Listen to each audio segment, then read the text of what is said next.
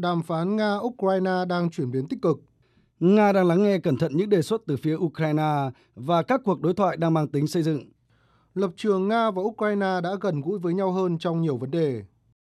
Đó là những đánh giá của cả phía Nga và Ukraine về kết quả của tiến trình đàm phán cho tới thời điểm hiện tại. Hôm qua, Cố vấn Tổng thống Zelensky Oleksiy Arestovich tin tưởng rằng Ukraine có thể đạt được thỏa thuận hòa bình với Nga không muộn hơn tháng 5, đầu tháng 5 và có thể sớm hơn nhiều là chỉ trong một hoặc hai tuần nữa. Tuyên bố của vị quan chức Ukraine được đưa ra trong bối cảnh vòng đàm phán thứ tư với Nga ngày hôm qua, theo hình thức trực tuyến, đã tạm dừng kỹ thuật để các nhóm công tác làm việc thêm và để làm rõ các định nghĩa nhất định. Theo Tổng thống Ukraine Volodymyr Zelensky, các cuộc đàm phán sẽ được nối lại trong ngày hôm nay và tiến trình đàm phán với Nga đang được nhiều bên hỗ trợ. Tôi đã nói chuyện với Chủ tịch Ủy ban châu Âu Ursula von der Leyen, với Tổng thống Ba Lan Andrzej Duda, Thủ tướng Luxembourg Xavier Bettel. Chúng tôi có 100% sự hiểu biết lẫn nhau. Cuộc trò chuyện với Thủ tướng Israel Bennett cũng rất quan trọng, là một phần của nỗ lực đàm phán nhằm kết thúc cuộc chiến ngày càng sớm càng tốt, với một nền hòa bình công bằng. Phái đoàn của chúng tôi cũng đã làm việc về vấn đề này trong các cuộc đàm phán với bên Nga. Mọi thứ khá tốt, như tôi đã nói, nhưng chờ xem, các cuộc đàm phán sẽ tiếp tục vào ngày 15 tháng 3.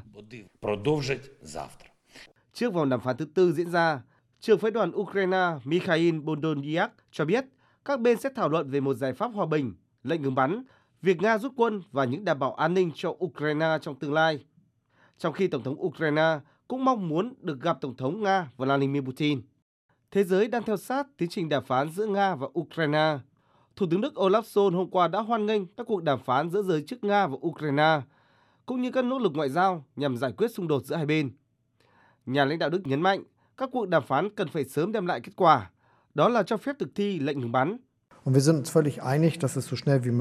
Chúng tôi hoàn toàn nhất trí rằng phải có một lệnh ngừng bắn càng sớm càng tốt bởi vì điều này hiện tại rất quan trọng để không còn sinh mạng nào tiếp tục bị đe dọa. Phải có hành lang an toàn cho dân thường sơ tán khỏi những nơi có nguy cơ rủi ro cao mà không gặp bất cứ nguy hiểm nào. Điều này cần phải được thực hiện ngay lập tức. Chỉ có một giải pháp ngoại giao cho vấn đề Ukraine. Lãnh đạo Israel, Thổ Nhĩ Kỳ hay Ngoại trưởng Qatar những ngày qua liên tiếp thực hiện các chuyến thăm, các cuộc điện đàm để nỗ lực trung gian hòa giải cho Nga và Ukraine giới chức cấp cao Mỹ Trung cũng đã gặp nhau tại Italia để thảo luận về tình hình, nhấn mạnh tầm quan trọng của việc tăng cường đối thoại, quản lý hợp lý các khác biệt và tránh các cuộc giao tranh đối đầu. Kỳ vọng các nỗ lực ngoại giao giữa Nga và Ukraine có thể giúp chấm dứt xung đột. Thị trường dầu mỏ thế giới đã có những phản ứng tích cực. Giá dầu thế giới giảm 8% xuống mức thấp nhất trong hai tuần qua. Tuy nhiên, theo giới phân tích, tình hình vẫn có thể leo thang nếu tiến trình đàm phán chững lại, Nga mở thêm các cuộc tấn công Ukraine có khả năng đang dồn lực để phản công lại. Mỹ và các nước châu Âu vẫn đang tiếp tục mở rộng trừng phạt lên Nga, với gói trừng phạt thứ tư được Liên minh châu Âu thông qua ngày hôm qua. Nhật Bản cùng nhóm các nước phát triển hàng đầu thế giới G7 hôm nay cũng công bố các lệnh trừng phạt mới. NATO đang xem xét họp và Tổng thống Mỹ Joe Biden đang tính đến châu Âu để nhóm họp cùng